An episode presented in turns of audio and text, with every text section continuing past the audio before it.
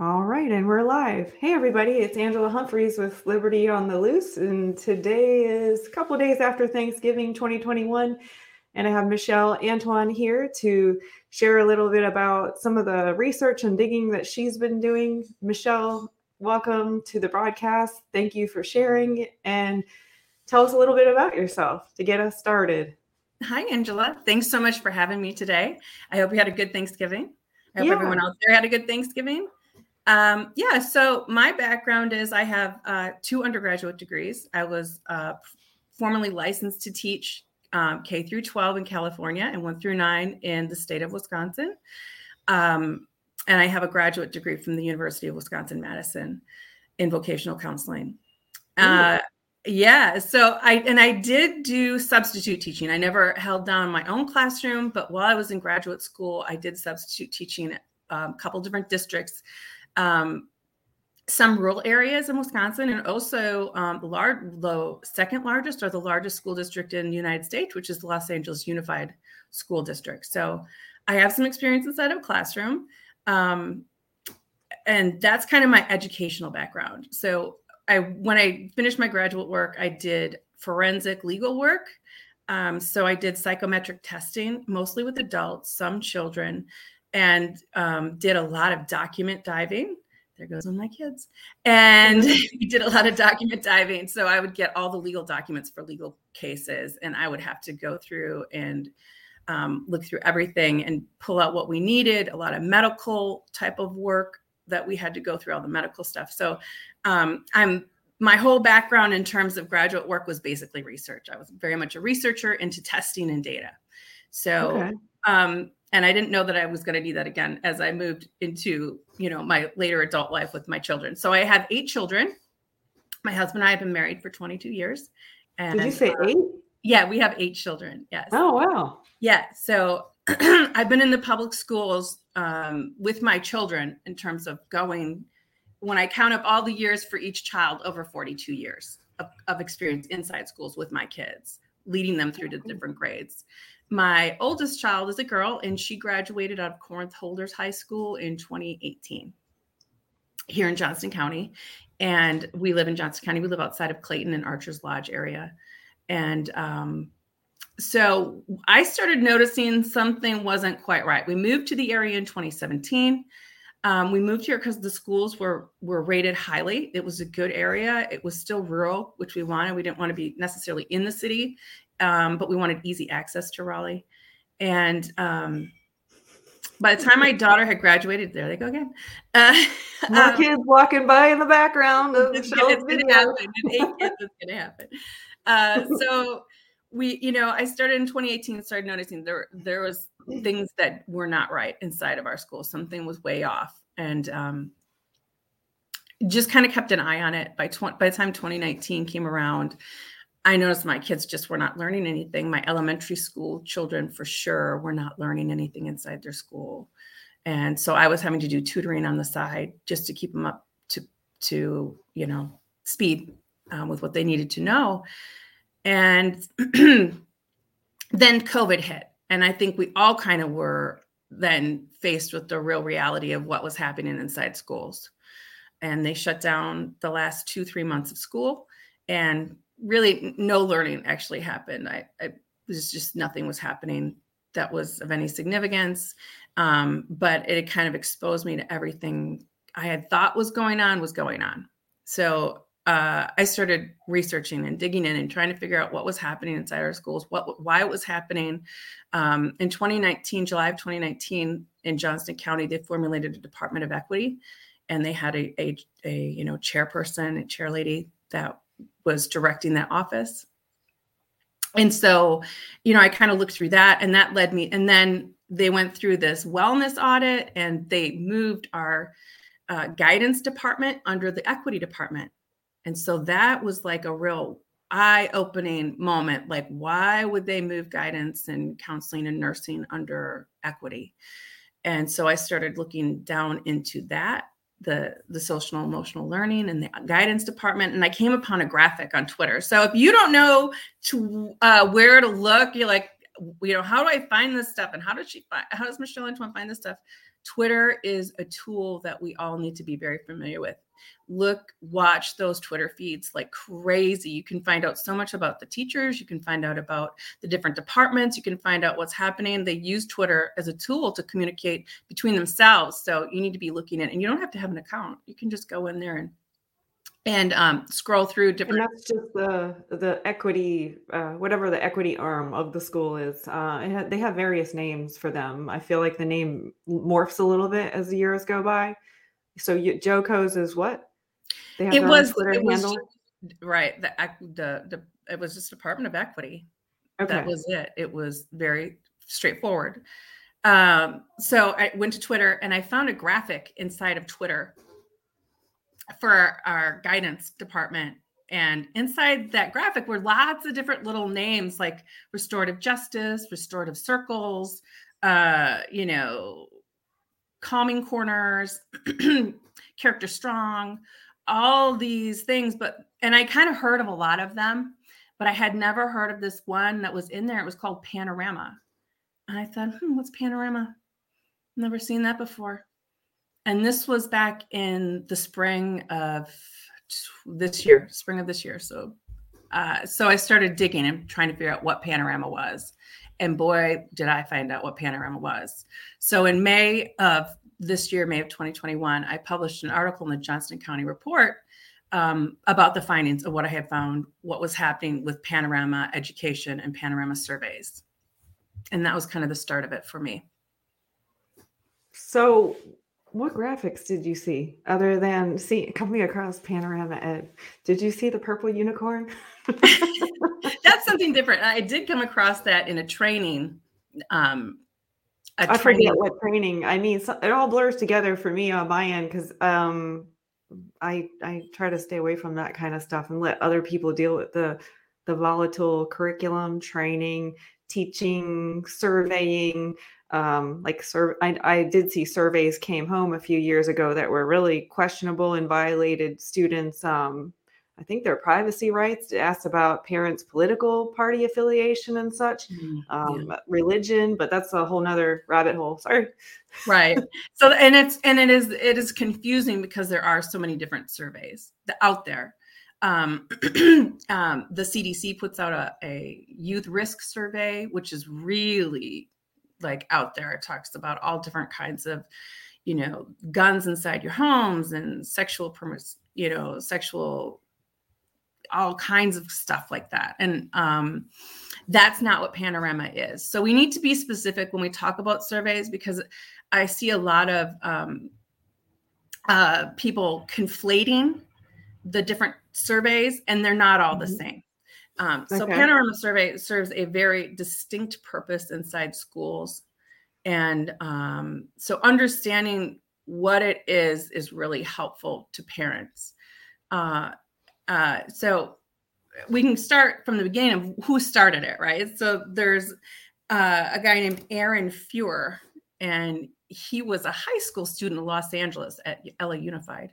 Um, and he thought that that he should have feedback to the schools about how he felt about the way schools were educating kids and how he felt about it. And you know that sentiment is good, right? Because that's mm-hmm. about uh, you know he's a consumer of the product the public education is selling and to have a tool to give feedback on how well they're doing i, I have no problem with that um, and he soon realized and he got some legislation passed in california as a high school student to, to require surveys at schools to for students.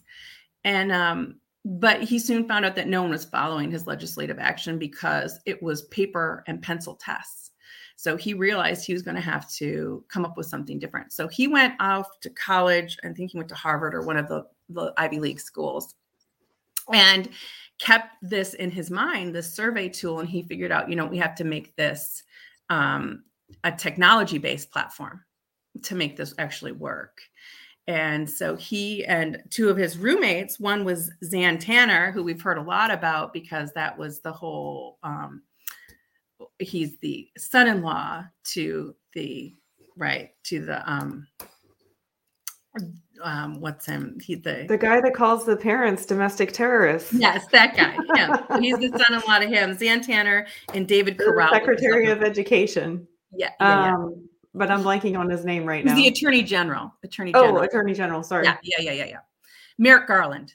He's Merrick There Garland's son-in-law. Yes. So Zan Tanner and, and David Carel were his two roommates. So together they formulated the, these um, platforms, the technological platform to host their surveys.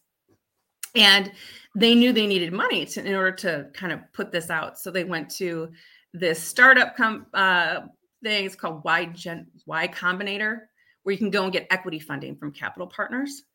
and um, they went up on their platform and they were at a conference a few months later after they first initiated their um, thing for funding and met Mark Zuckerberg. And Mark Zuckerberg wasn't, you know, initially you would think he'd be interested in the data that he could find off of these surveys, but he was more interested in the social change that he could bring with these surveys. So he was their first funder at $4 million, the, the first large funder. So Mark Zuckerberg was the first one. And since then, I think they have 34 40 million dollars in capital funding behind them between all the usuals you know the bill and melinda gates and the um I saw Ashton Kutcher. Pardon I think I saw Ashton Kutcher was a uh, initial donor. Also. um i didn't find that he was an initial donor but it wouldn't surprise me if he was early on that Okay. y combinator platform yeah okay. uh, Um, but then they come into the schools and there's money involved in the school system as well, right? Even though um, I recently showed you a records request that um, came back from Craven County schools where they said, no, there's no financial benefit for us to use these surveys. So you're talking about um, all their initial funding. So where does money come into the picture um, from your perspective when they when they're coming into your local school district? Um, like are your tax dollars at play here? Is that why you're perturbed Yes. about them also? Not just Uh, yeah. surveys? Yes, yes. So um, there isn't a financial incentive for schools to use them, but there is a huge incentive for Panorama to sell to the schools. They are selling their software platform to the school district. So Johnston County, on a records request that I did, um, let me know, and I have the records for that as well, that for two years of service to put out these surveys to our students and to have access to a playbook, it's called, and to um, daily surveys that they can do check-in surveys we are Mhm. spending over $500000 for two years of contracts. So it's $250000 a year to have these surveys inside our schools. Dang. so it's very expensive. They're making a lot of money on each of these school districts that signs up. Um, and, And we also know that pardon me? could could you identify their software if you saw like your kids um working on school like if there was another shutdown for example you know the fear is such a powerful tool and um you know other coun- we're seeing other countries talking about closing down unfortunately again so if kids are back on devices back in their homes and um have software in front of them could mom and dad identify some of the software that's eventually sold because some systems I think are still piloting these programs. Like um, Panorama, I don't know if it's in all of NC public school districts, but it's in enough to stand out. It's in the it's in big ones, right? Like Charlotte Yeah. Meck, Wake, uh, Johnston Mhm. County. Um, I I can't remember all the ones I saw in like the 2020 um, um, let's see, what do you call it? Like open records document I looked at earlier. yeah it's it is in all nc schools right Oh, now So man, mom and mom and dad well that's then that's a whole nother thing but mom and dad um, usually get a notification from the school that the surveys are coming out and to make sure your children fill out the survey. So the schools want aren't afraid of letting parents know that they have this survey out to them. The daily Okay. check-ins are something that mom and dad um, you know if they went remote m- might be able to see and say hmm, that looks a little odd you know why why is this teacher asking how my child feels today? And if they need to talk to another adult about their feelings. So um, and those are simple. The check-ins are very simple. They're one or two questions.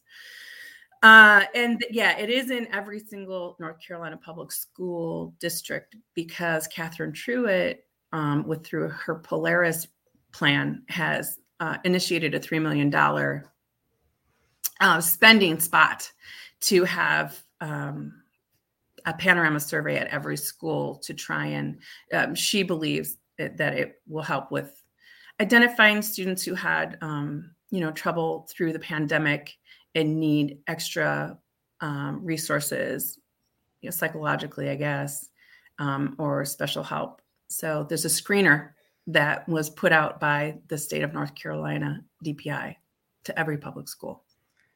And uh, so, so anybody listening who doesn't know who Catherine Truitt is, the NC uh, Department of Public Instruction um actually i'm having another brain fart. What's her actual She's the state superintendent of schools. State superintendent. She's the head of the ncdpi department but, of public instruction. She yeah, runs all she runs all public schools and charter schools in the state of north carolina for all intents and purposes. Well yeah so i would say she's like the administrator over the system. A lot of people um, think she can fix these um, district problems, which in some cases she probably can, right?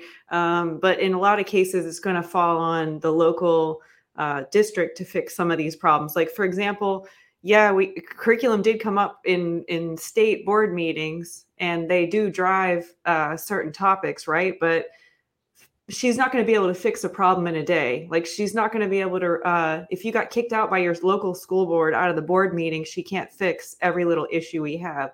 However, she is a registered Republican. Um, and then, you know, it, it makes you wonder what does that actually mean in this day and age in public education, in K through 12 education? Um, because not everybody is, um, I guess there's different shades of Republican, I guess I would say. So there's moderate, far right, um, and, and things like that. So you mentioned you sat down with her or had some sort of discussion. Can you tell right. us a little bit more right. about that? I am the education chair of a, a group that we formed in Johnston County called Citizen Advocates for Accountable Government. And um, back in June, um, she was nice enough and polite and very kind and allowed us a meeting with her and um, Jamie Falkenbury. And there was another uh, person present at the meeting. And, you know, just to have a conversation with her on what she saw the future of Education in North Carolina and some issues that we had with her on what her programming was and what what we can do, what we can't do, just trying to get a headspace for where she's at, where we can support her. Because if there are good initiatives like her, um, her initiative for reading and literacy is mm-hmm. amazing. Mm-hmm. And she yes. just needs all the credit in the world for really coming up against a lot of headwinds to try and move that forward for all of North Carolina. And um, but then there are issues that we have real struggles with in terms of getting on board with her for our public schools. And you know, panorama education is probably one of them, and it speaks to a broader issue.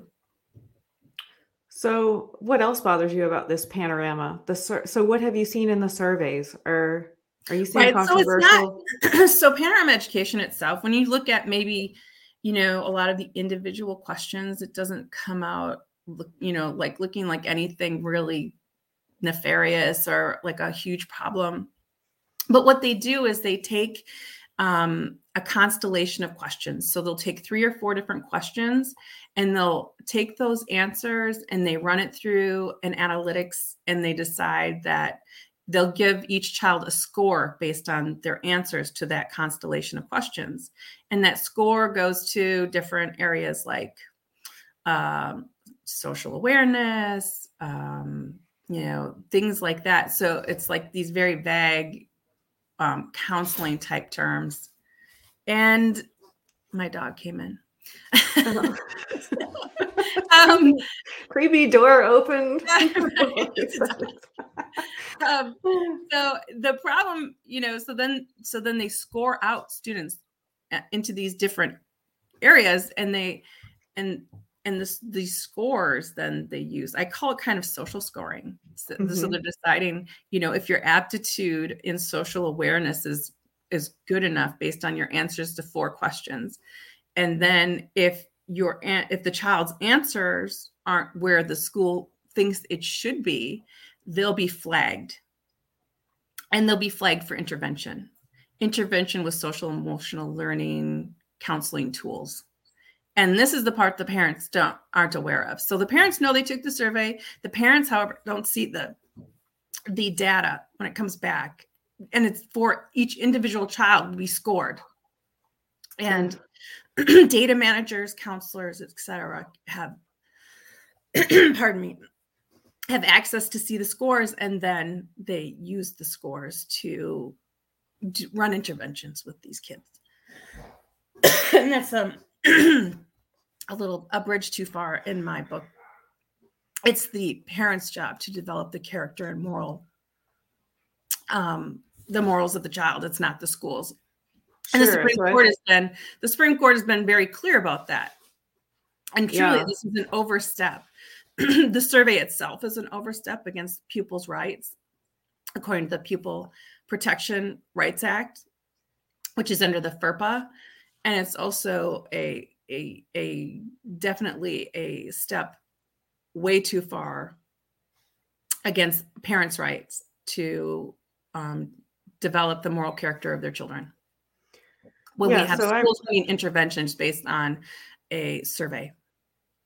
So I, I, read a little bit about social scoring um, and then uh, i don't can, would you say do you know anything about um, south korea where you're kind of like born into the hierarchy and it could be to your disadvantage? So if your grandpa's grandpa's grandpa had um, you know just born into poor being poor um, that's where you that's where the next generation stay. So with this type of scoring um, thing it could harm you as well. Like we're seeing with cancel culture there's a variety of things that can harm people. Um, uh, i don't want to get into all the varying things that are thrown at us in this day and age but um, you know, China's one example, I think, yeah. but I think a more that is what, extreme. That is what I would equate this to is the Chinese system of social scoring.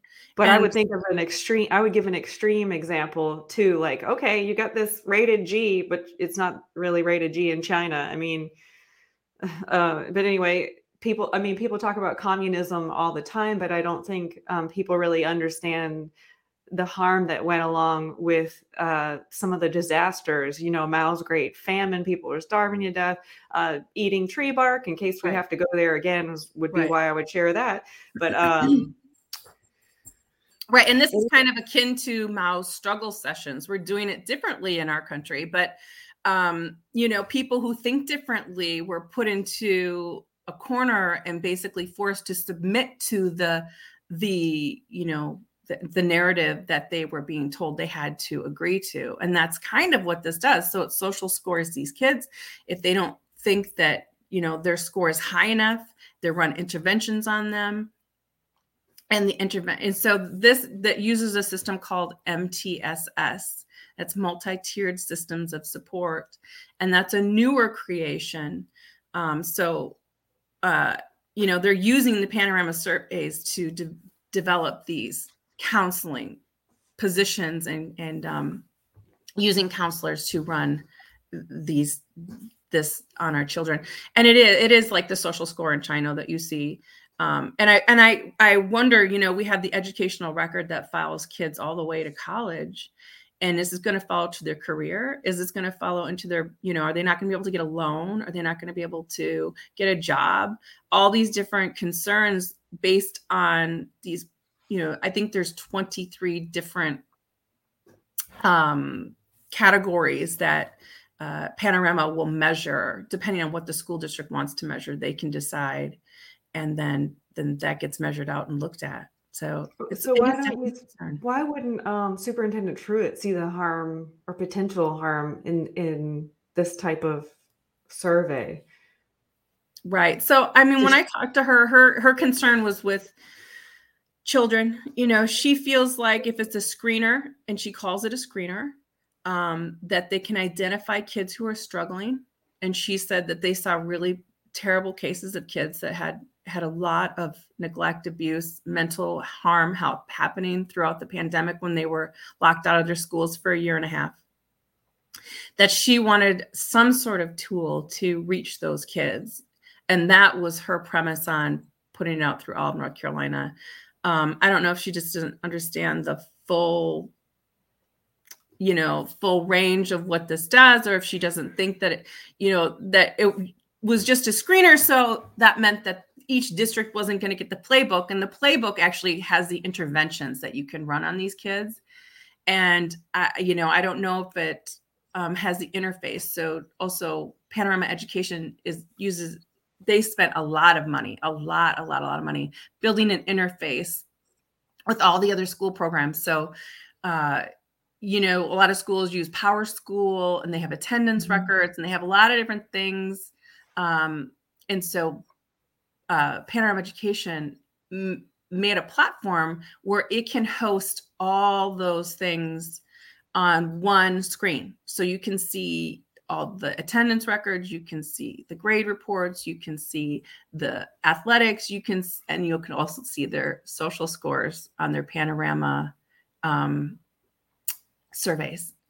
And then inside of those, inside of that, I, I have a screenshot of it, I think. Um, inside of that, you'll see flags for scores that are too low, considered too low, which is hmm. also interesting when I, I, I had heard that inside of our schools, we have restorative justice plans. I know at our high schools, mm-hmm. I'm not sure they're probably at our middle schools as well for discipline, uh, which is why in a lot of these schools you're seeing so much out of control discipline because everything is restorative justice now. It's not, you know, we don't have any firm rules. Everything is sit down and let's have a conversation about it.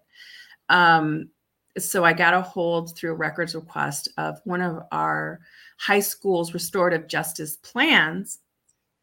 And on the like the first thing it has on their restorative justice plan in the in the introductory summary was on the panorama survey, our students don't have high enough social awareness scores, and those need to be brought up by 5% as part of the restorative justice plan. So hmm. it again, it's building this this moral thought process and these ideas into students without parent consent or knowledge. Well, and then sometimes the parents just uh, they jump on this bandwagon, uh, unfortunately for the kids, uh, and they don't see it for what it is. It sounds harmless on the surface. Um, like who wouldn't be again? Like so, some of the key words I read today are, are were about integration. You know, the diversity. Who's against diversity? Who's against integration? If I'm if I'm against integration, I'm for segregation. Like right. people are not going to sign up for uh, that that type of language in this day and age. They're going to sign up for what sounds good. And um, I know when it, it, hit corporate media in Wake County a few years ago, Wake County Public School System, um, there there was a parent. I don't know what the outcome of her case or the whole ordeal was, but she was a parent who didn't want her children sitting in a group circle talking about his or her feelings or hearing other children's feelings that weren't able to adequately talk about them in elementary school. You know, imagine your uh, five year old having to share his feelings. I mean, children are very uncensored, and to take a few minutes out of the day and have a counseling session, yes. that's that's something that's between a patient and his or her healthcare provider. But in this day and age, with all again, I go back to all this stuff that's thrown in our faces, like do we even have medical privacy anymore? I mean, now we're tracking people based yeah. on a health status in school systems. So it's really just a hot mess. So you can understand why I stay away from these issues and I right. forget people's job titles and I mix up North Korea with South Korea. um, but um, but so but I really wanted to just stick a pin in kind of when when um, the groups, the restorative justice groups, came up in Wake County, people are like, "I'm not against this. I'm totally for right. this." You know, right. And the first time I heard it, I lived in Chicago, and I was for it. So I'm like, "Well, yeah, that sounds like not a bad idea." Like, that's right. What's wrong with this mom who's against have, it? What is she yes. a segregationist? Yes, is she a right. white supremacist? And here's well, the no. thing: is the progressive have done this systematically. They've used language as a tool um, yep. to make you comply to their thought process because otherwise you look terrible. And this started back with Jacques Derrida and of grammatology that he wrote back in the 60s. And it is the progressives toolbook to use against people. Um, Another favorite. And that was who? Who did you just name? Jacques Derrida. He was a French philosopher. He's one okay. of the main authors, and he he wrote a book called Of Grammatology, and it's about how to use language to deconstruct culture, basically. Um, yes, and there's there's multiple French philosophers that are um, postmodernists that are in the same vein of things um, has have moved our culture into what it is today and what we see today and how we feel so uncomfortable with the language they use is purposeful and makes us feel like we should agree with them when in reality it, it's really it's really bad. It's you know like we don't have to agree with them and what we need to do is call out what they're doing and how they're using language. Um, you know it's kind of like the white supremacy thing now. Everyone's a white supremacist. If you are white you're you are you are a white supremacist. There's nothing you can do to change it. Mm-hmm. there's nothing you can do. And and this is all in the equity trainings.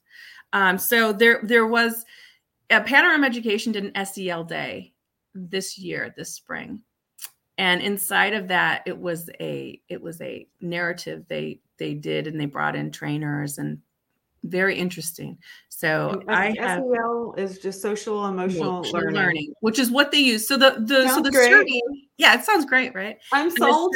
It, but it's not. It's really it's really bad. It's really um it it, it um yeah, it, it has its foundations and and not a great place. Um, but they did this SEL day and so panorama education is basically a way to intervene on kids using social emotional learning, right? So the the Sam the the survey is what it is. It's just a survey. And then they but the the bad part is the scoring and the scoring determining social interventions, which is basically what social emotional learning is, is social interventions. It's moral and character interventions on students who they who they deem needy of those things. Um, so I have a let me see if I can bring it up for you a picture of um let me see if I can get it. I'm not the most technology savvy. Um I thought I had my pictures up.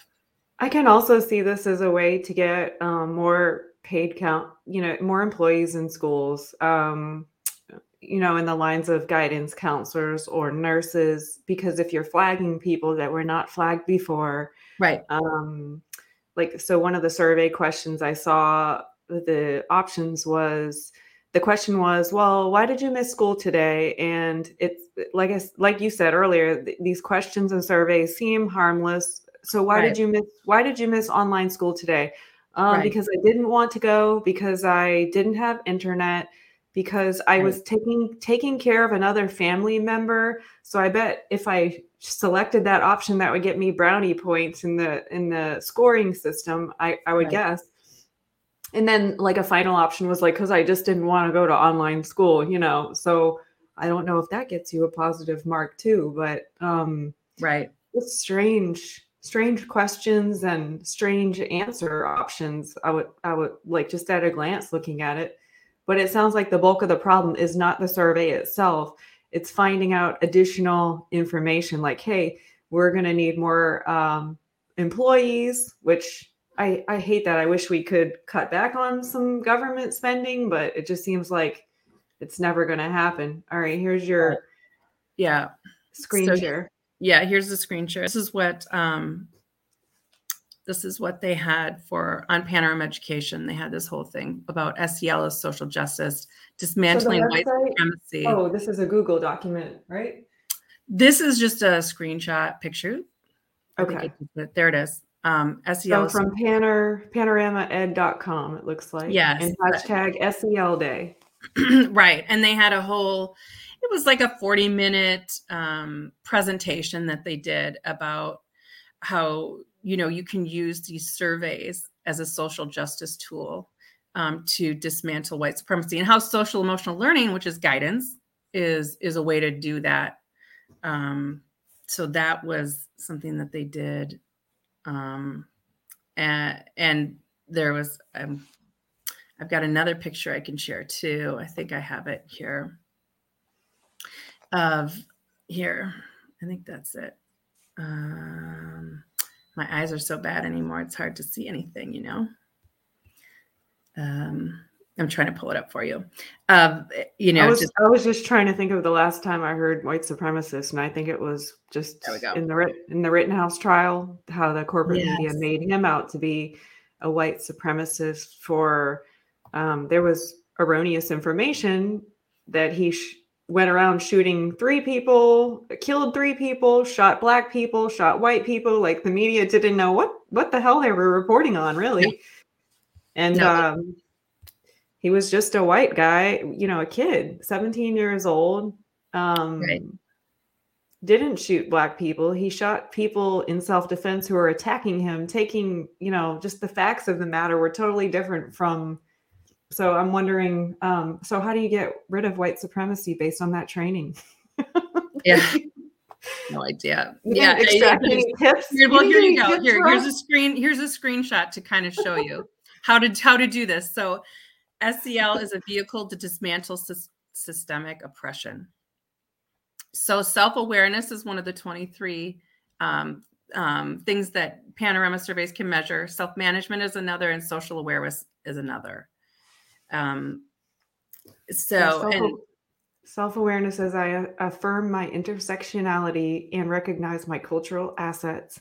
Right. I think we're doing that now. We're recognizing our assets by making this recording. Right. Uh, and I, so, you know, what does this have to do with education? What, what, um, how well, is this?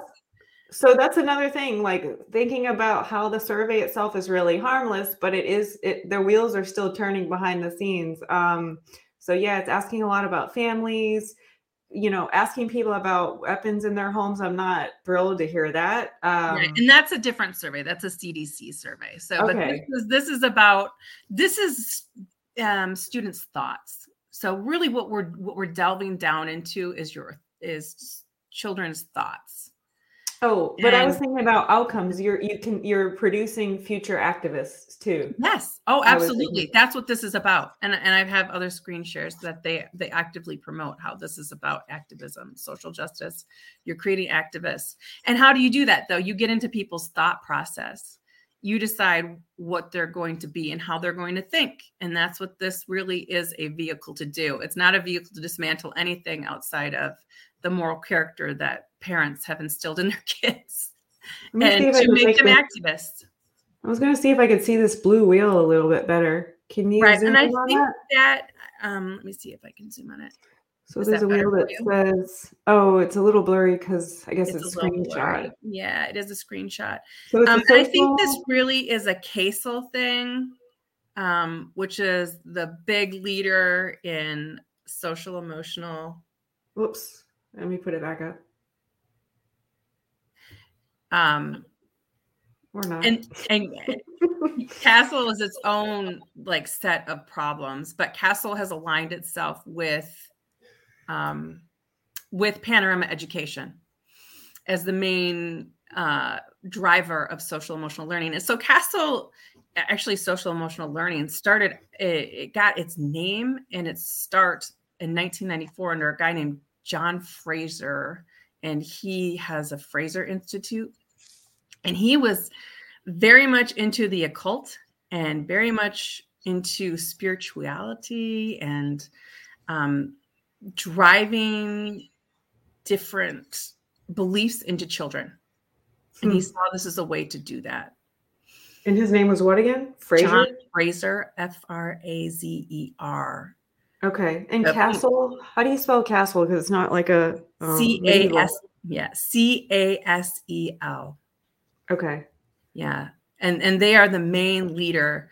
Um, they had the Fraser Institute behind them to really um, push their their brand of social emotional learning um, to kind of crowd out all the other social emotional learning tools and makers and and so they they have kind of come out on top.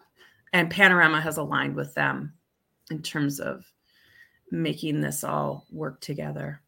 Um, have you had the opportunity to read about Moore County schools? Because I believe I read today that um, in June of 2021, they did a school board vote where they did they no longer wanted to have the panorama ed in the, the surveys in their schools, and I think one board member was opposed. Like they appreciated the surveys being there and whatever uh, other uh, objects were, in, you know, facets were in motion following that.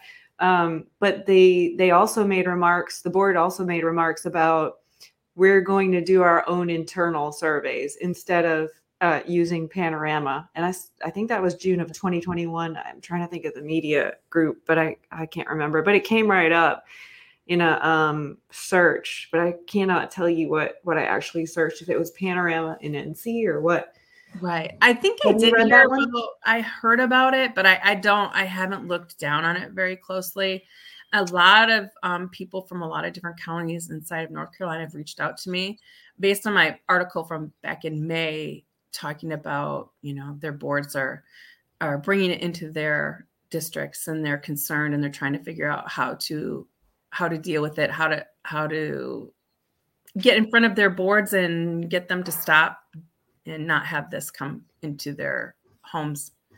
Yeah, I feel like it is an intrusion into homes of parents because they are deciding what their child how their child should think and process and and what they should believe it's really an attack on christianity in a lot of ways um, based on the original former and founder of the social emotional learning hmm. i'm thinking um, instead of the parents always like fighting back reactionary i feel like getting behind getting in front of the board and saying hey don't don't accept these things just because they're free. Um, because they they like if you look on panorama education their website it's it's like yeah we'll get your school started. Here's our toolkit. Yay! And it's all free you know or right. whatever. Right. Yeah. And um, it's you know it's really good for parents because panorama education decided to be an or, open source company um, you can see nearly everything that they have available. It's only the paid products like the playbook um, that okay. they keep hidden behind. And so you don't know exactly what's going on there. So did you buy um, the playbook? No, because you actually have to buy their surveying, like you have to be an educational district. You have to buy their survey tools in order to use playbook. Um, but I look down into what playbook is, and it is those social emotional resources. And it's not just for students, so they also do this for teachers too. So teachers have to take these surveys and teachers are social scored. And um, you know if we have some really conservative teachers they may not make the cut. They might be flagged. Mm-hmm. they have to be intervened on too. Yeah and on, on some of the surveys i did see that they were asking for names. So yeah would, it's all named it's all it's all typed. i don't like that at all. I could see hey anonymous you could really just put whatever the heck you want or leave it blank, but right. filling it in, filling your name in, filling your skin color in, um, filling in yes and they are these surveys are also breaking down the right that is partial to these surveys. They break it down by all those demographic keys um, and then in some of their literature they talk about targeting specific groups so maybe they want to target all the African American students with a certain social emotional learning intervention, they can do that. They have that ability to do it. It's really it's it's really creepy. Well, so yeah. um what should listeners do? Because I think people will. Today is a Saturday, so I think people are out and about, but they will hear um, this topic and probably have some questions like, "Hmm, what do they, what do they want me to do? Should I I mean, it's already in the school system. Going forward, what do you think folks should do? Maybe do some digging themselves. Like, um, for example, like with Wake County schools, I haven't asked them about Panorama Ed, but I've asked for other uh, records requests, and it's just like a slow moving snail or sloth, even whatever slower. I don't know. mm-hmm. uh, yes. Yeah, but, I, I, would, you know, I, I do records requests as well. And um, when I did a records request on a specific on school board school board evaluations that they were required to be doing of themselves, um, all my requests stopped after I got that one because they hadn't been doing them. And the school board chair, um, then I found out through the lawyer had had a meeting trying to figure out what to do with my request because they hadn't been following the policy. So then by the time I actually got back my request, what they had done is taken the policy and done away with it. They got rid of the policy because they got caught not following it.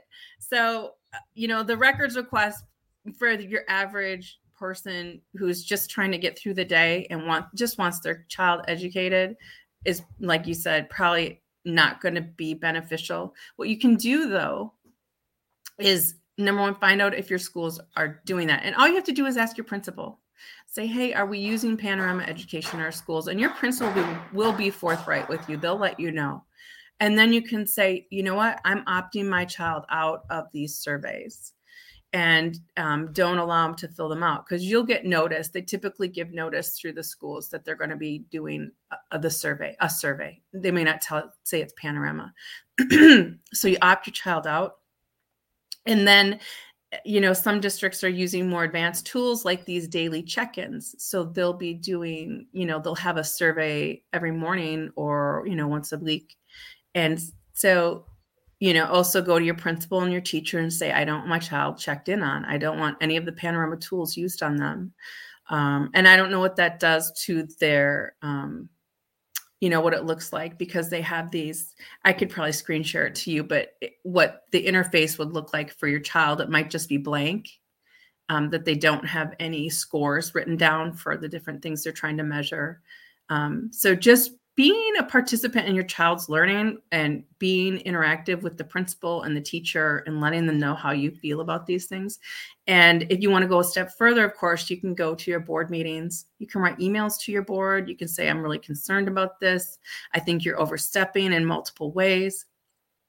And, um, you know, I really, I don't want my education tax dollars spent on this for our kids in our district. So it's those are the things, but we always do it politely and and calmly. Um, it does no good to get irrational and you know crazy. It, it just right. and the and the thing where everybody says uh, we're going to vote you out. Your seats are up for election. Yes, that's true. That's obvious. Their seats are always going to be up for election. But if you don't have any candidates who are informed on these topics, like you saw me struggle over just you know job titles for the superintendent of public instruction. I mean to keep up with k through 12 education it's a giant abyss you know um, it is. And i think well i think yeah the the people sitting on the school board need to know that you know because there's nothing a politician fears more than the next election. So letting them yeah. know i mean you don't have to be mean about it but you're going to say hey right. you know if you don't get on board with this we're going to find candidates who are Right. I have um, my my records requests have come a long way since my first one, and um, I don't think they like seeing my name in Wake County yeah. schools because they they said recently, you know, um, something to the effect. Gosh, I wish I I could put it up on the screen uh, if I was to had it loaded because it was like you know, um, people normally just send one records request once in their lifetime. I'm like, what? I'm like, I'm I'm sending batches every every time I think about it. I'm sending, you know, five to ten because I'm phrasing questions differently. I want different information. I don't right. want anything to slow up the process. So I might say, you know, um, people have said, hey, uh, give me all the records requests that have Angela Humphreys on them. Um, but I may have said, okay, well, give me all the records that that person's name on. Give me every oh school board. God get, I, I, want two weeks of all the school board emails. And they say, yeah. they just said recently, for example, oh, Angela, uh, that turned out 8,000 results. So that's 8,000 documents that we're going to have to Gosh. read through, um, redact private information related to students, and then once we're done with that, we're going to have to charge you an additional charge. And they always come back with a charge when it's a large batch like that. Yeah. And say, that's cool. Just let me know how much the charge is going to be. And they never seem to follow up with how much that charge is going to be. Because really, worst case scenario, if it's a huge file, like um, I've asked for a file with the Board of Elections, for example, the local Wake County Board of Elections. It was mm-hmm. like terabytes, super, super large. They were like, just bring me a flash drive and we'll give you this yeah. video that you're looking for because it is so large. Like I asked yeah. for 20, 24 hours of video surveillance, for example, is what I asked for there. So I'm not a subject expert in all these little things, but it takes digging. Um, and a friend of mine who was actually a constitutional attorney said, one thing that we're not doing well is asking for public records requests. And a lot of times you might be waiting weeks and weeks and it's frustrating and you you know, you yeah. probably have little months. return. There's months. There's months that I, I mean, it'll go eight months and I won't get a record back. But every now and then you'll get something that yeah. leads you to another thing. You're like a little detective, right? Trying to figure things out. Right. and but, I try not to be, and I think we have to be respectful to the school districts too. I mean, their main job is trying to educate children. And so I don't want them to become record purveyors. But that's not their job either. Uh, you know, I'm asking for, and I try to be very specific inside my record requests. So they're not uh, coming back with 10,000 documents. You know, I want them to come back with 20 really good documents. Sure. Um, so I try and really um, make those requests as manageable for them, but will answer my question as well. Mm. And, um, you know, I'm thinking about my 8,000 in a two week period. First of all, I don't think it's likely that nine school board members got 8,000 no. emails in a two week period. Oh, maybe. I don't know. Parents are pretty upset. Maybe, maybe. But then I don't think it's likely for the same exact number to be spread across three records requests for a two week period for nine right. school board members. I was like, right. there's no way in hell that it was eight exactly 8,000 for these nine people three right. weeks in a row. What are the odds? and I think they just do a basic search at first. You know, they'll put in their name or whatever and, and try and limit down the search and they probably just hit on 8,000, but it probably, you're probably right. It probably wasn't 8,000. Yeah. Um, I mean, there's some districts that are just sluggish. So that's why other parents, grandparents, anybody can just, I mean, you don't even have to be using the school system. You're a taxpayer in, yes. in whatever, wherever county you're a part of, you right. can ask for records. Here in, um, I'm here in Craven now, and Craven said, we have uh, surveys coming out in the next quarter. Uh, so two two surveys will be coming out from Panorama. So what does opting out look like for you? Would you instead of calling, would you suggest putting something in writing and saying, "Hey, I don't want anything to do with this." I would not say why. I would just say, "Hey, we would like to opt out. Here is my student's ma- name. Uh, what what who their teacher is would yeah. you do something to that effect? Yeah yes absolutely. So you can okay. have that i would have both i would have both a phone conversation with the principal and the teacher and then just a follow-up email or something to write if you want to write something paper and send it into the office as well. So you can have some sort of written record. It's a, always a good idea to have a written record besides just a conversation. So you can go back to them if you find out that they are going outside of what you want for your child and have that record to present to whomever you need to present it to. Okay. Um, and and I think that's a really good point that you made. That you know you don't necessarily have to have a child inside the schools right now. You know, um, but if you're a taxpayer, you're funding these schools, and what they're doing to inside the schools to devalue parents' um, ability to raise their children is really scary, and it should scare everyone we should all be taking it very seriously because they're graduating out thousands and thousands of students. And um, you know if it's going to be the government schools that direct their moral character and direct how they perceive the world that's that's a little um, shocking because that's the parents job. What do you think uh, what do you think society would look like like with this ranking that they're using if it was in, in effect today and your kids or you for example were already ranked yeah. what would what would your life look like?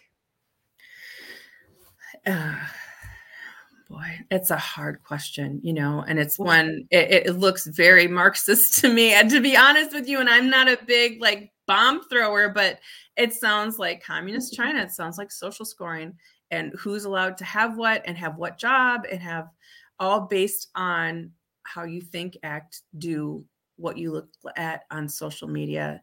Um, you know, How about would you have to shop at certain stores too? Yeah. Like, it, uh, would there be limitations in the stores as yeah. well? I don't know, like what it fully encompasses. So I didn't know if you had pictured it. I guess for yourself. Or your I family. have not pictured that. I that is not a future I want for myself. This Maybe is relatively new. Guys. So these, yeah, so it's interesting because these surveys are new. At um, Mr. Feuer started this company, I think, in 2012. 2013. Uh, and interestingly enough, he he got a Harvard researcher to verify the surveys to give them credibility, so he could actually sell them. And so they got different states to participate in their initial phase of trying to get these um, surveys to meet some sort of standard. And North Carolina in 2013 and 2014 was one of the participating states that initially verified and and and went along with the research to get these this uh, panorama surveys um, capable of being sold, which is really it's a shame. And that was the um, state board of education that went along with that and passed that through. So our North Carolina, and I think you know this as well, that the North Carolina State Board of Education is a real problem. So Catherine Truitt only has so much power, like you said, and the North Carolina State Board um, develops the standards and and and can pass through stuff like this. That yeah, and I guess I probably didn't articulate very well, but like her, um, she mainly is, I think the kind of an administrative role running the DPI, the Department of Public Instruction, but then she also has a seat, a voting, yes. I believe she has a voting position yes. as the superintendent of schools, public schools uh, on the uh, state board of education, which a lot of those seats are filled um, by the governor. Some are appointed by the governor. And so if he's been in for the last eight years, you can imagine how many left leaning seats there would be. And so if everybody's left leaning, and those, and those terms are eight years long, each seat stays in place for eight years. Uh, and then people term. give up over time. People do leave those seats too, and then he'll just appoint somebody else. So mm-hmm. if you mm-hmm. can imagine the 10 plus million North Carolinians, they're not all left leaning. I'm not saying the whole state board of education is all left leaning, but it's majority left, I believe. Uh, it is and then there's other boards. And even the even the right leaning ones, I question highly when I look at some of the decision making process and what they voted affirmatively for. Like, what? How are you? This makes no sense to me. like, uh, I mean, and I'm not like some sort of, you know, I'm not I'm not a like a super far right person. I, I just have conservative values. I feel like I feel like the left has moved so far left that it makes the people on the right you know i mean it just it gives a, a skewed perspective on where people stand yeah i would just say the left is for more government the right is for more government these days it's hard to distinguish between yes. um, well not the right and the left i guess the republicans and democrats i would yeah. uh, change right and left to that those two terms they're very similar groups of yeah. people in other words yeah and i wouldn't i i also like i see a lot of times when controversial issues come up like oh my gosh why is catherine truitt spending our money on this stuff you know i would not necessarily jump on the bandwagon and say oh we should have never elected her. We got to find somebody else. She's um compared to what ran against her i think she was yeah. the better candidate. Yeah she um, was jen mangrum that was running against her. Right and she was democrat. I would you know, and sometimes I wonder because I, I have that same logic thought as you and have said that all along. Um, but sometimes I wonder if a progressive Republican can do more damage than a liberal Democrat because a liberal Democrat is going to be very forward and out with exactly what they're trying to do. And at least it, it, gives you know exactly what's coming and you have at least some tools to fight it. But when you have a progressive Republican in there that is is subtly putting in the same changes and uses language and different things to cover their steps, it's almost worse. So I, you know, and like I said, I will support Catherine Truitt where I'm absolutely able to support her, but where I'm not, keep questioning. I'm gonna, um, yeah, that Polaris plan has big, big problems, big problems. It's really a, it's a, I, yeah. and and I would also say, like she, uh, these these politicians, they're you people can access them. So I've been reminding the public for years these people are not hidden behind closed doors. I mean, they may be a little bit more with the pandemic nonsense yeah. where you yeah. cannot access them regularly. Um, but still, they have these email accounts. You can call their phone lines. I mean, you're you met with her. I as well met with her prior to her election. And while some of the things she said were not music to my ears, because like I said, I am not for constantly spending more money in government schools every single year. We're spending more and more and more, but yet we're still and less and less seems to get to the kids. You know, I, with my own students in public school, like, why am I getting requ- the teacher doesn't have enough copy paper in her chemistry class, so she's setting it so we have four pages of context for chemistry printed on one 8 by 11 sheet of paper because she doesn't have enough copies like how can we be spending billions, literally billions of dollars in education and my chemistry teacher doesn't have enough copies. So I feel like I'm with you on that. Like we're spending more money, but it's really not funneling down to the kids somehow and the teachers somehow. Yeah, it's going to go to it's going to go to hiring more more employees. Um, it never makes it to programs, programs, programs like Panorama Education. So we we're spending in Johnston County half a million dollars for two years of this programming. Like, and I would also go back to uh, Superintendent Truitt about um, oh access. I was mentioning you can access these politicians and question them, and it's okay if you can't agree with them on a hundred. You and I are not going to agree on a hundred percent of our uh, uh beliefs. It's just not going to happen. Right. We we could both be Christians and still go to different churches. I mean, we could both be moms and shop at different grocery stores and send our kids to different schools and still get along. You know. Um, so with accessing these politicians, any politician, all the way down to your local board of elections, which I bet they never get any records requests. But anyway, um, I was going to say, just ask them questions, you know, hold them accountable. I wouldn't just, you know, throw everything at them and say, okay, we're getting rid of you, we're going to replace you because you know, be careful what you wish for. And yes. no, yes, we people, can't just blanket. Go, and there is a group going out right now trying to blanket North Carolina and say every single Republican needs to be replaced. And right. and you hear rhino, crazy. rhino, RINO. And mm-hmm. it's like, okay, well, what is that? So if this person is a RINO, uh, which I'm not saying she is or is not, but if we're just going to go around and attack rhinos, um, what are you left with? You'd be left with Jen Mangrum, which was a far leftist, supporting the teachers' union, more government right. spending, yeah. um, more government jobs. Uh, the one final thing I was going to say about Truitt is uh, these people can be convinced too. Uh, so she had different viewpoints when I first talked to her about school choice, for example, which I normally spend all my time in that topic. Um, and so her views uh, slid a little bit, and we did a follow up interview, and she talked about those things as well. So just because you don't see eye to eye with a politician today, or on a topic today or whatever whoever it is you need to convince you know that mm-hmm. might change in six to eight weeks you know if you yeah. stay with it mm. yes right. And that and that is my goal is to have conversations with um, mrs truitt that are the superintendent Truitt, you know, have conversations with her, ongoing email conversations. Um, maybe she'll talk to me again, maybe she won't in person, um, that are constructive. And we are not going to agree on everything. And but her actual her actual vision for north carolina schools right now is um, competency based education or inquiry learning um, which is really a progressive idea out of the 60s and we've tried it in the 70s as mastery learning we tried it in the 90s as outcome based education um, Maine tried it in 2012. They legislated it, and by 2016, they had to unravel it and take it out of their legislative body because it was such an absolute disaster. It does not work on scale for children.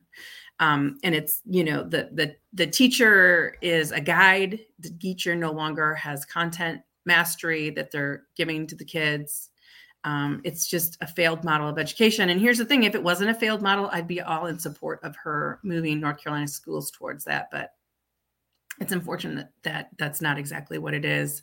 And, um, you know, I'd still love to have reasoned conversation with her to um, compel her thoughts on that and, and, um, you know, I, I, am all for that kind of stuff as a, a one off, like have a middle school that is based in that, or have a high school that is formulated in that. But to move every single public school in North Carolina into that model um, when we know it fails students, and it's based on equity, right? So they're doing it because they want to somehow close an achievement gap or and i think we need to quit i have the idea that that there isn't going to be gaps between students is really um, a logic fail too because we're different.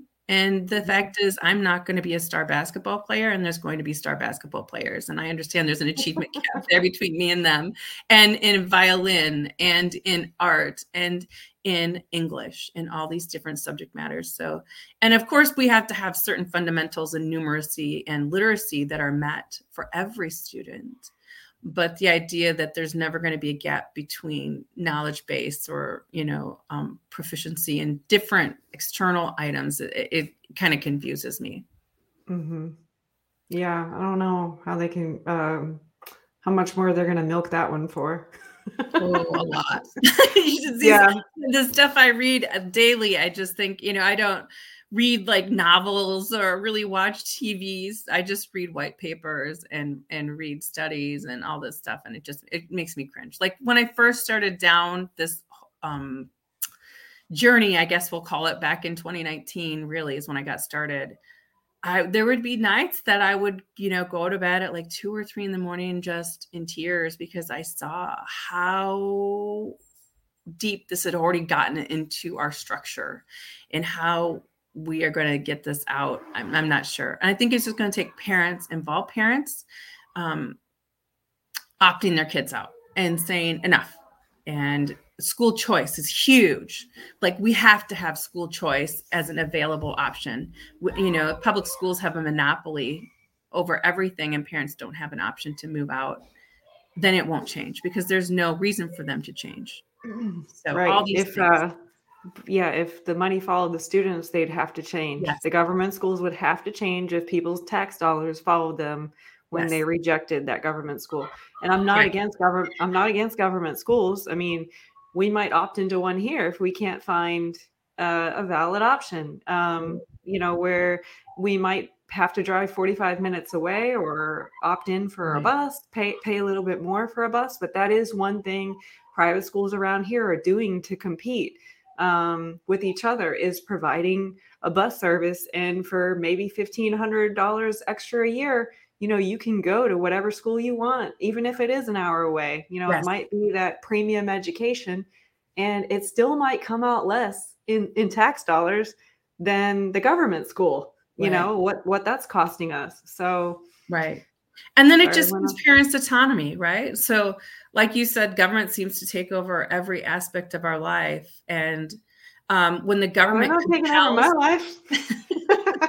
well, you know, you have to pay taxes. You've got, you know, you've got regulation. Um, mm-hmm. And when the government compelled parents back in 1848 under Horace Mann that you are now required under law to send your child to a public institution of learning, um, we lost a lot of autonomy.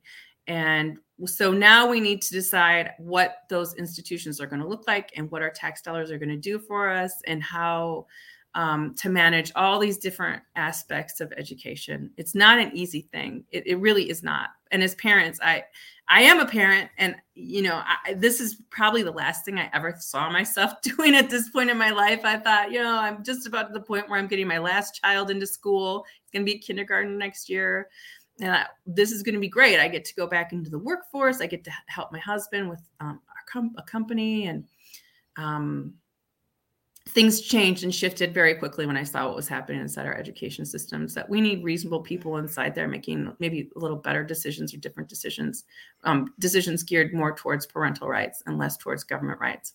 Um, and I am running for the school board here in Johnston County. I did announce that. I did announce that um, like a week and a half ago. Um, and it was not an easy decision to make to decide to run again. I, I, ran just in the primaries last time. There were 16 people running and no one knew who i was because we had just moved here recently but um who do you uh, seek to replace? There are three there are three current board members so we have okay so they're at large seats? They are yes. Oh mm-hmm. so no districts at all in johnston county? no no no districts. and only three representatives total we have seven total members, and there are oh, three right. seats up this. Yes, there's three seats up okay. this election cycle. Mm-hmm. Nice. Yeah. So uh, you know, well, I'm I'll be working at that, and I'm really just going to need the support of parents and concerned citizens inside our county who want something better. We were in the top third in the state in terms of scoring less than 10 years ago and our our district was one of the first that were kind of got into this competency based education plan under JOCO 2020. And inside of 10 years, we are now at the bottom third of the state in terms mm-hmm. of um, scores. Uh, so I've seen in my own district how it doesn't work. And that's what Catherine Truitt has planned for our state, which makes it even more concerning for me. Um, but I think there's a lot of great things that we can do. I mean, I think I mean, technology has its downfalls, but it has also opened up so many doors. And I see good things happening inside our schools too. Like it just, amazing things through 4-H programs, amazing things through um, STEM programs. There's just a lot of good things happening that I also want to be a part of and help grow the things that are good. So when is your election? Well, it used to be, you know, we could count on it kind of being the primaries starting in March.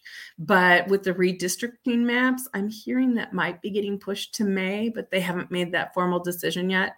I think the signups to um, oh my gosh, they haven't made the decision. It's going to be a hot mess. Like, so people aren't even going to know when to vote. Yeah, so I don't know what they're going to do specifically. Have you heard anything? Have you heard what they're doing? Have, Uh, I had to look it up for Wake County the other day, and I thought it was um, tedious to dig through. And I, I would just really encourage people go to their whatever county it is Board of Elections website and start clicking around and get familiar with those sites. And if you don't find it there, go to the state Board of Elections site and click around there and look for future election sites to be aware of, or dates Right. to be aware of. Sorry. So Um, signups then- begin to run for office to get your name in and pay your fee to run for office start December 6th. Yeah, That's I missed I missed that. I didn't even hear it like I didn't hear a peep. Um so yeah, I have um board council council board members who have already filed in the city I'm in. However, the school board is coming up. So I actually saw a pretty cool ad in a local paper that said looking for school board candidates, call this number or this number Wow. and and it was like this ad for example was um, only looking for Christian, conservative, and some other C word. And I was like, who are these people? I'm going to call and see what they're all about. And they were just, um, I didn't get in, I didn't, I got a call back, but I didn't get to have the exchange I wanted. I wanted to know what made them put an ad Yeah, out. like what did, yeah. what change did they want Right. to see? You know, I think it's a little weird uh, because I've seen this in other groups too, where they're just promoting only Christian candidates can apply, basically, type of. And I kind of fundamentally have an issue with that. I mean, if you have a belief in God, that's what the Constitution says. So you don't necessarily need to be a Christian to do that. Oh, and you know, we have Jewish candidates, we have other candidates that can do that. You know, my faith is my faith, and I believe in Jesus, eh, hundred percent holy, and I think that's the way to heaven. But um, we're talking about political office here. yeah, that kind of standard I think might be um, different, different than, I than maybe my it was belief. not every day. It wasn't about like, oh, okay, I love this ad. It was just like, who are these Yeah. people? Yes. Uh, what what happened to their current board that made them want to seek out like candidates like this? Like, what do they see currently? Because I just moved into this area, so I'm just like, Yes. What do we have? Heathens on the school board?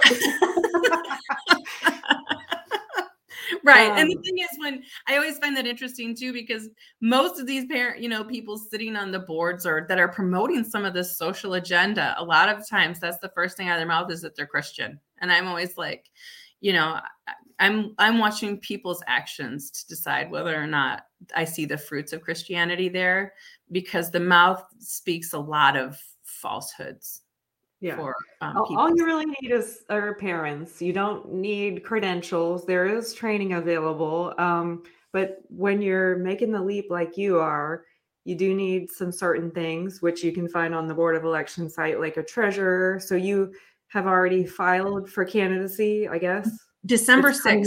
It's coming December up for 6th you. is Okay. the yeah, December 6th is the filing date to start. And it usually goes for a couple weeks that that's open that you can file to be on the ballot. So I wonder if then- and then there's a then there's a list of requirements depending on what you're gonna do. I mean, if you spend under a thousand dollars, you don't have to have as much there's not as much reporting and things like that. and you can win with no money. You Mm, need people to know your name though. Yes. People- and so it's and hard people to win show up to vote. Yes. Wait, not just know Michelle's name, but show up to vote on election day. Yes, also important. Yes. Very right. cool. Yeah. Well, thank you for sharing that surprise with me. I didn't know that. Now, Oh. we'll, have to, now we'll have to share the podcast wider and further. Yeah. Yes. right. Right. Right. Because we need we need new leadership, in a lot of these different school boards need some new leadership, and it doesn't mean that the people that are sitting on the board right now are bad people, um, but we just need a different perspective and a different vision for our schools, and so that's why I'm running. Awesome. Well, thank you Yeah. for doing that. Just running alone itself will be a new stressor for you, a new level yeah. of stress. Right. Just add but it to the job, right? but hopefully you'll make lots of uh, allies along the way too. Yeah, so and I do have a lot of. I've built some good friendships, and some really great people have already supported me in this um, process. So, like I said, I'm I'm part of the Citizens for Accountable Government here in Johnston County. And um, there's another JCPS, which is Johnston County Public Schools Freedom Group. And Kevin Donovan is running that, and he is also running for the school board. And another okay. great guy who's running is a guy named Terry Tippett is running for our Johnston County School Board, and he is um, he is a former educator and he has firsthand seen the problems that have happened inside our schools. So he is a, a really great candidate as well. So um, lots of good things happening here in Johnston County, and I hope over in Craven County for you guys as well. Good things yeah. happening. We shall see. I saw some of the politicians yesterday at the tree lighting ceremony, so yeah. that was that was cute. The mayor, um, our mayor is Mayor Outlaw. Oh, is that his last name? That's his real name. oh wow! Well, people so, were yeah. That. that. name is easy to remember, but yeah. I I've only listened to a couple of board meetings, so I have to catch up and and learn because uh, if I don't go back a couple of recordings, I mean, I'm just going to be in the dark. And normally, I'm not going to ask uh, a politician a question until I know a little bit about them and some of the issues that they spoke on. And I'm probably speaking to the choir, but I was just mainly sharing that with listeners uh, so I kind of like to be a little bit studied up because you can see how easily I get rusty. oh, and everything changes so quickly. yeah. So, I mean, but if people are nervous about like contacting who their politician is, I mean, Mayor Outlaw is not um, my district anyway. I don't think my district person, for example, I did listen to a couple of city council meetings and my person didn't write back yet. So you need to hold them accountable. I will remember her, mm-hmm. but I think she actually got up for the lighting service mm-hmm. yesterday and she forgot to say her name. So that's mm. you want to remember you want people to remember your name if you want to get reelected or elected. So but with that said, Michelle, let's go ahead and wrap up. I kept you for over an hour, but we shared a ton of ton of information. I messed yeah. up my geography in, in North and South Korea, I think, for a moment. Hopefully, we didn't get any statistics wrong. And um, hopefully, you'll come back and share a little bit about your campaign. Maybe that might yeah, be helpful. that'd be great. Yeah, if you have time to do something like that in the future, yeah. that might be really useful. Um, right. And for the folks listening, uh, one of the greatest compliments you can give us uh, is to like and share and interact with this video wherever you may see it. So if there's a heart you can like on the Substack where it's going to be shared later, or if there's a share button on one of the social media pages, or if you can text it to a relative, uh, especially if you live in Johnston County, you could yeah. Um, share just the share the minutes you know the last minutes of this recording and say hey michelle antoine is running for school board uh, in johnston county. And you know those are just ways you can promote pe- people in your community. So with that said any final thoughts on things that you shared with us today Excuse now, me. That, now that there's a bug in your throat. Yeah. Not literally yeah, figuratively. no. I've just had a rash of colds and flus coming through our house over the last month and a half. So just finally and we shared all the documents. And oh, no, there was one thing before you go. I wanted you to share what your Facebook group was called so people oh. can visit the research that you've done. M- Michelle Antoine JoCo advocate for um, teachers, schools, and and students. Okay. So and there's a lot of there's a lot, a lot. I like had been doing daily or daily posting on there. Okay. Things local and statewide happening. Okay. And um, I need, I myself need to go there more more often. But like I said, the stuff you do is not normally the things I do. But it right. is interesting. You spare me it, some it work. Is, it is hard. Yeah, it's hard. A lot of people get this kind of. I've been trying to whittle down my posts because I get a little lengthy in terms of trying to explain things because everything is so. I mean, and it's almost done purposefully. It seems like that the um, education system, everything is so com- overcomplicated. Um, so I'm trying to get it m- more into bite-sized information and not so much to read for people when they actually come to the thing to understand what I'm trying to show them. Very cool. Well, maybe I'll see you. Maybe I'll see you over there on Substack because then you could keep it lengthy. Oh, I know I need to start something like that. You gave me your link to your thing, and I just haven't been able to technology wise figure it out. I need I need a better tech person. My 18 year old has not been helping me. I try to get my 14 year old on board. He might be able to help me. Yeah, you should. I should tell you reasons why anybody should come to Substack, Substack because it's a uh, it's a platform that supports free speech, unlike Facebook. Um, likes to ban free speech and treat it like a private business or whatever antics they're doing. So, um, and you can also monetize and maybe hire somebody to help you do research. So take some right. of the burden, maybe take some of the burden off of you. So I recently got my first paid subscriber, which was really exciting. Love that that is so exciting. Yeah, congratulations! because I've just been volunteering my life away for years and years. Not that there's anything wrong with that, but someone no. found some value and subscribed, and that was awesome. And mm-hmm. then you can I I left the option up. You could be a free subscriber too, so you can you can the freedom to choose is something really cool. You know, right. Right. And that's good because, you know, we, you know, supporting people's work by using your money is important too, right? Because yes. we all don't. One person gave me the pat on the back. That's right. It is like a pat on the back. And, it, and it's like a, yeah, I approve of what you're doing. Here's a little bit of something to go and keep doing what you're doing because I can't do that. We all can't do everything. So yeah. supporting people in initiatives that we think are important is, is a good thing. Yes. Yeah. So on that note, thank you for all the thank hard work you. you. have done. Let's go visit her page today. Remind us again of the page name. Michelle oh. Antoine, um, JoCo advocate for schools, students, and teachers. Okay, and no website that we can go to too, right? I won't have my website back up. We're going to be getting that okay. going very soon since I um, just like I said, announced that I'm going to go and head and run for school board again. So we'll be having, we'll be getting that back up soon, and, and I'll make announcements of that. All right. Very yeah. cool. Michelle Antoine, thanks for coming on and hopefully we'll see you soon. Yeah. Thanks, Angela.